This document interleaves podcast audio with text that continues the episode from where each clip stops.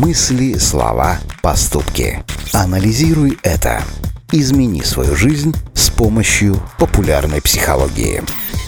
В жизни каждого человека наступает момент, когда он морально вырастает как личность. Но как понять, что это уже произошло? Ответ на этот вопрос дают психологи, которые выделили несколько признаков того, что вы повзрослели. Анализируй это. Пожалуй, самым банальным будет то, что только зрелый человек отвечает за свои слова и действия. Он не прикрывается возрастом, воспитанием или социальным положением. Для него, естественно, брать на себя всю ответственность за совершаемые поступки. А еще повзрослевший человек сперва думает, а потом делает. Это легко заметить на примере семьи, когда вы не устраиваете бессмысленный скандал с близким из-за пустяка и не пускаетесь в безудержный шопинг в кредит, не подумав о последствиях. Анализируй это.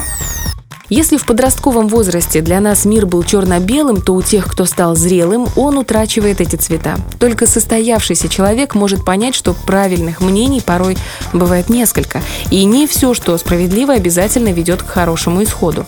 Добиться такой жизненной позиции помогает внутренняя цензура.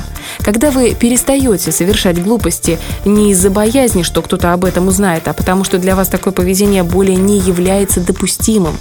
Ну и последний признак того, что вы выросли, это умение быть благодарным за ценный опыт и людей нас окружающих.